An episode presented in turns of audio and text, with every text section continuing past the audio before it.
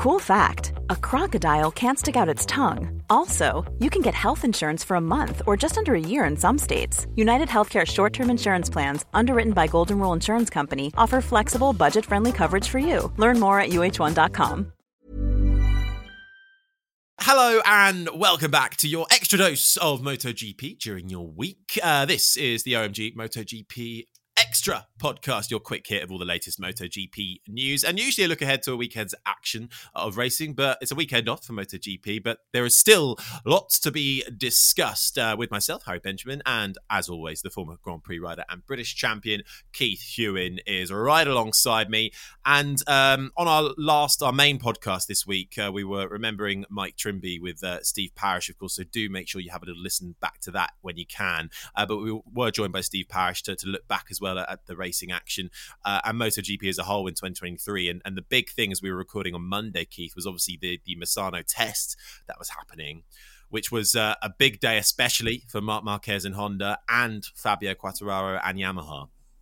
Yeah, I would think with a with a mindful of sadness at the time. It, it's uh, I've just been looking, poring over some paperwork that, that came through last week, and I mean, one of them is the the last meeting that um, Mike Trimby chaired uh, between IRTA, the FIM, and the, the manufacturers, and and, and part of it was that the, the, they're allowed three wild cards instead of two wild cards at the Grand Prix now. But he chaired a meeting in the afternoon of the Friday that he died on. I mean, that just goes to show you if you're going to die, die with your boots on. And Mike Trimby always wanted to do that. So, kind of, I, I get some solace in the fact that, that, that he was at it right to the very end.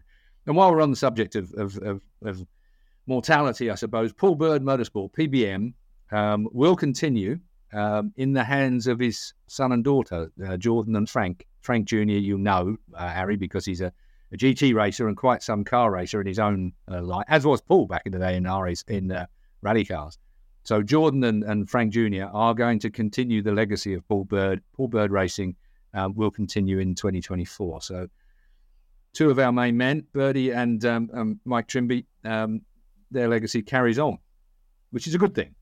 Absolutely, absolutely, and uh, there was some fact you shared some brilliant stories about um, uh, Mike Trimby in, in our uh, episode this week, and a lot of comments actually came in saying I had no idea uh, Mike Trimby did all this and, and was so implemental in in safety. You know, uh, there's lots of articles and, and tributes that have come out in the week saying you know he was the man that made MotoGP what it is today. Yeah, well, that is one side of it, but the other side of it that, that nobody knows about really, that's that's very very hidden, is the financial structures and all the bits and pieces that go on behind the scenes. I mean, you can imagine something of this enormity, that this that takes that amount of management, um, all of the little deals that are done behind the scenes, and the the bank accounts and the the you know God knows where on the Cayman Islands, the Isle of Man, and God knows where else all these things are funded through and the like. There's all that stuff that Mike used to manage as well. You know, the, the money that would go to the likes of Jake Dixon to keep him going back in the day when Jeremy McWilliams needed funding from from a from a, a pot that, that kind of IRTA held on to on behalf of Dorna. There's all that stuff that somebody somewhere knows where the key to the safe is, but um, Let's hope Mike didn't hide it too well. yeah, exactly. Um, but yeah, so do do have a little uh, watch or listen back of that as well. It's well worth a listen. I know we're biased, but um, it, it's a fascinating one, as well as uh, Keith's uh, BBC Bikes podcast with Mike Trimby, uh, sit down one to one interview is fascinating. The link for that is in the YouTube video description as well. So have a little click on that, and it should take you to uh, where you're able to listen to that too. Um, back to the test. Yes. So Monday's test. Um, very big day. It was a very big day. Obviously, you know, Mike passed away on the Friday. Monday after the, the, the Grand Prix, we have the test. Um, I have to say that, that, Luca Marini was quickest in the end. He was what just uh, two tenths off of off the fastest lap, which was a new outright circuit record um, set by Jorge um, Martin uh, the previous week. So uh, you know, some of them were going quite quick, and and the top guys were within a second. Fifteen riders were within a second of each other um, over the test. But of course, the standout is Marc Marquez and, and Yamaha. We, uh, you know, Honda for Marc Marquez, Quartararo for Yamaha, not getting what they want by the look of it. And the effect of that is, is that Mark still, he's been, you know, he's lit a fire under everybody at the moment. I mean, he's quoting that, you know, he hasn't made his mind up. It, it looks like he's got three plans now. We thought he got two. So Gresini and Honda must be one of them. The other one, yeah, only he yeah. must know what that is. Maybe it's retirement. Who knows? Um, the, the, the point being is, is that Honda isn't it's different, but it's still not got the grip that he wanted at the rear end. It's still not where he wants it to be. Um, so I moved to Gresini, which had a lot of pace at the beginning of last week's race week, but sort of it fizzled out towards the end of the week. Uh, we were expecting some kind of um, announcement perhaps during the course of the week. It fizzled out a little bit. Maybe that's back on again now. And the problem with that is, is that you know Honda have all got the you know got a right old dilemma on their hands. And Zarco's in in LCR with Lucio Cecchinello Racing, or maybe Zarco will move to Repsol. That leaves a gap at LCR. Does that does that mean your mate Iker Lecuona will be coming back from World Superbikes back to MotoGP? I have to say, if there is karma and there is a, a, a MotoGP god, that is probably a deserved move for Iker because he got dumped out of MotoGP a little bit early, really, for someone that was just getting his feet under the table there. So uh, maybe maybe there is a little bit of karma here somewhere. If Marc moves to Gresini, um, it's something's going to happen. So, uh, you know, the Mark Marquez thing. We said, I said earlier on in the, in our run of new podcasts for the new OMG series, um, has Marc lost his magic um, a little bit? And seeing him with his new girlfriend, you know, Gemma Pinto at, at, at the Madrid Fashion Week, and so on and so forth. It's almost like the 30 year old man has moved on. He's matured into this, you know, almost a normal fellow at the moment, you know, girlfriend, attending fashion week, you know. I know he, everyone's entitled to do that, but you wouldn't have seen that. He'd have been out blasting around a motocross track or, or doing this or doing that, you know, racing with his friends on, off road or, or something similar. I'm sure he's still doing that. But it just seems to me like he's taken a more mature dimension now with Marc Marquez. So has he lost his magic? You know, even if he does move across, will he be as great as he was? Or is it a is it a Freddie Spencer situation where we saw an absolute the first of the aliens in my view? Um, Freddie Spencer dropped off the edge of the performance cliff really, really quickly. Had a couple of crashes that sort of wounded him quite badly, and uh, and that was him pretty much done for career wise. And he went from being stunningly unequaled, like Marc Marquez was, um, to pretty much nowhere. apart from race direction now, of course, where he just gets slammed by everybody. Um, and and I'm I still wonder. There's a question mark for me over over 30 year old Marc Marquez. You know, has he reached that zenith? But, Is that it? So, do you think he he obviously has some outside interests that are growing, particularly, and so do you think that because he's got these uh, almost distractions, that that's an indicator that maybe he is thinking about it, or maybe maybe Plan C is retirement. Because I, when you said that, I, the immediate thing that springs to my head, of course, is Formula One, and I look at somebody like Lewis Hamilton, and that argument has been put to him time and time again because he has this massive off-track persona. He's massively into fashion and music and DJing. He's often out with pop stars and, and celebs uh, out in LA, and everyone thinks, or at the time, this was a few years ago now, this is a massive distraction. There was a time when he was first starting out, and he was seeing uh, the the pop singer Nicole Scherzinger, and and and then they broke up, and there was this big, you know, classic tabloid debate. But despite all of that, he's still gone on to huge success. He's just signed on for another two years at Mercedes. Yeah, they're not. He's not winning at the moment, but he he's not plumb last. So that's that's where I you, go. Well, maybe it's not quite your DNA is your DNA at the end of the day. And Lewis Hamilton, yeah, that Scherzinger thing. Um, I interviewed him at the Festival of Speed. Um, we had him on live on Sky Television at the time, I remember. And he came into our, our little studio by the side of the track in the worst mood possible. He was texting all the time and he was frowning face and then he kept looking at me and he said, How many how many seconds? You know, he was counting the seconds to when we came on air. No, this is going to be the most tense bloody interview I've done for a week. Um, but of course, as soon as the cameras came on, he was all smiles and click, and off he went, and uh, and he was the brilliant Lewis Hamilton that we know he is. He seems to encompass that whole. This is where Lewis is so so incredibly clever, um, and he encompasses all of that fashion, music, that genre, the whole thing. He is a, a, a you know, an iconic worldwide superstar. Um, Marc Marquez is nowhere near at that point, um, but I don't know maybe Mark will mature into that style. Uh, maybe that is the way that maybe the Lewis Hamilton, uh, you know, memo is is is is arrived at uh, Marc Marquez's camp, and maybe that's his way of of now dealing with all the stress and strain of the Honda not working right, the injuries he's got, you know, the next World Championship. Maybe that's the case, Harry, and it's going to be a very very interesting 2024 to see where and how Marc Marquez ends up. We can speculate as long as we like. He knows what he's doing. Um, the the paddock will be a poorer place. The tr- racetrack will be a poorer place without Mark Marquez on it. That's a fact. Uh, absolutely. Well, uh, Marc Marquez, as we said, is is a bit of a cork in the bottle, really, in terms of rider moves, not just within MotoGP, but as you say, within World Superbikes as well. Um, but the other important day it was for testing uh, was Fabio Quartararo and Yamaha. Um, he got all the new bits. Morbidelli didn't really get anything because he's well leaving the team, so no shock there. Um, what did we learn from that situation? Well, not a lot. And I mean, I didn't expect to learn a lot. I mean, I think the thing is, expecting a one day test to cure all, if they could, if everyone could do that, we'd be, you know, 300 mile an hour laps or something by now. But it, it's, it's kind of, it's what that, what's an indication of the direction is what counts, is to try and get everybody back on track and focused down the new way. You know, there was an interesting quote again from Mark Marquez that, that, that, that came. He had a new guy, new new tech that was from Japan that was there, and they never introduced him to him. You go, what? You got? I would want to know every bugger that was in my garage. I would want to know them personally. I would want to know what their role was, what they were doing, particularly when when we are where we are. Maybe they're being protective over whatever they're doing as well because they don't want him to take something with them. Who knows? With him to uh, maybe maybe another manufacturer. Yeah, it's very very tense at the moment. But a one day test doesn't cure the kind of problems that Yamaha and Honda have got. What it does is it sets them in the direction and hopefully gets the riders back on track. And the riders go, do you know what? That felt a little bit better. I think we're heading in the right direction. We're feeling like we're going in the right direction now. Mm. Um, but I didn't get the impression from either rider, from what was said afterwards, um, that they were, you know, overly happy with the way that either Yamaha or Honda had gone.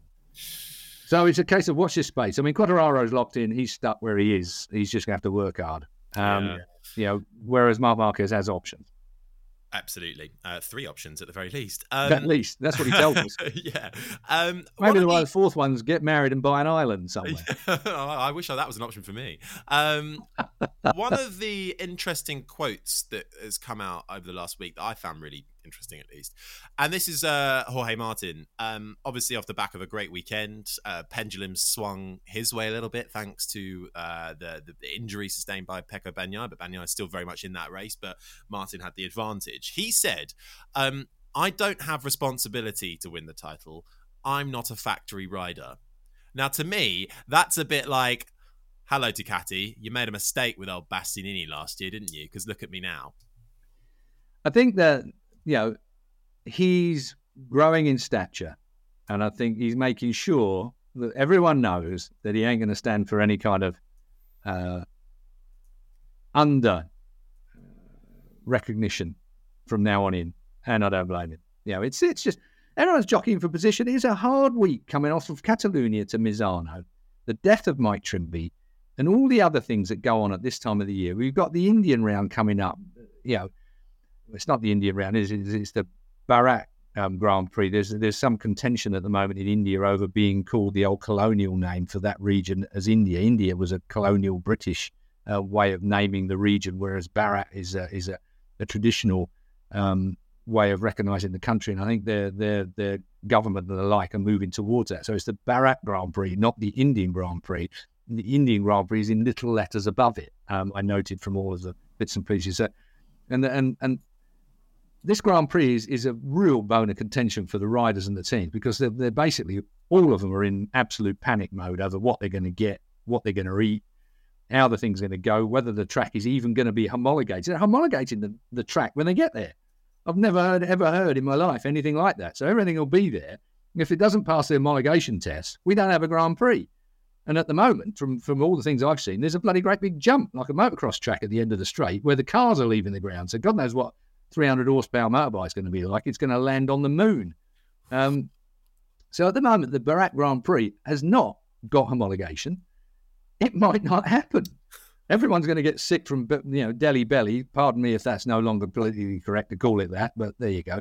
Um, you know, everybody's worried about getting sick, and they might even not race. You know, personal chefs have been shifted out there, and God knows what to try and keep everybody away from from the local food.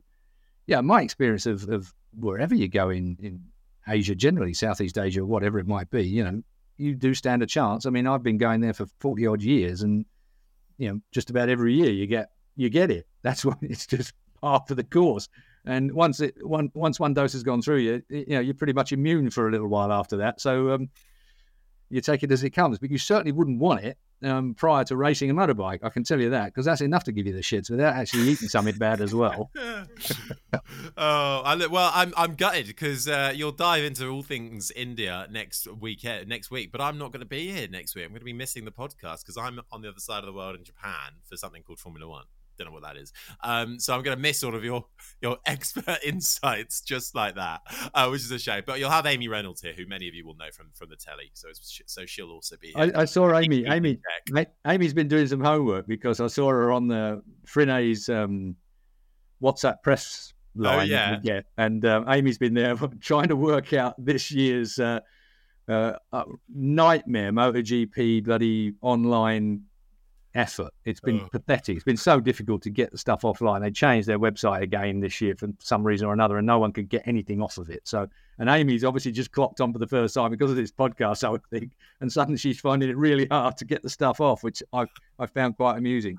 Um, just a, a, quickie, if I might. David Alonso and Joel Esteban have uh, have done a deal with uh, Aspar Gas Gas again for next year. So the man mm-hmm. that's winning everything at the moment um, the 17 year old rookie this year, just three races on the bounce, uh, winning.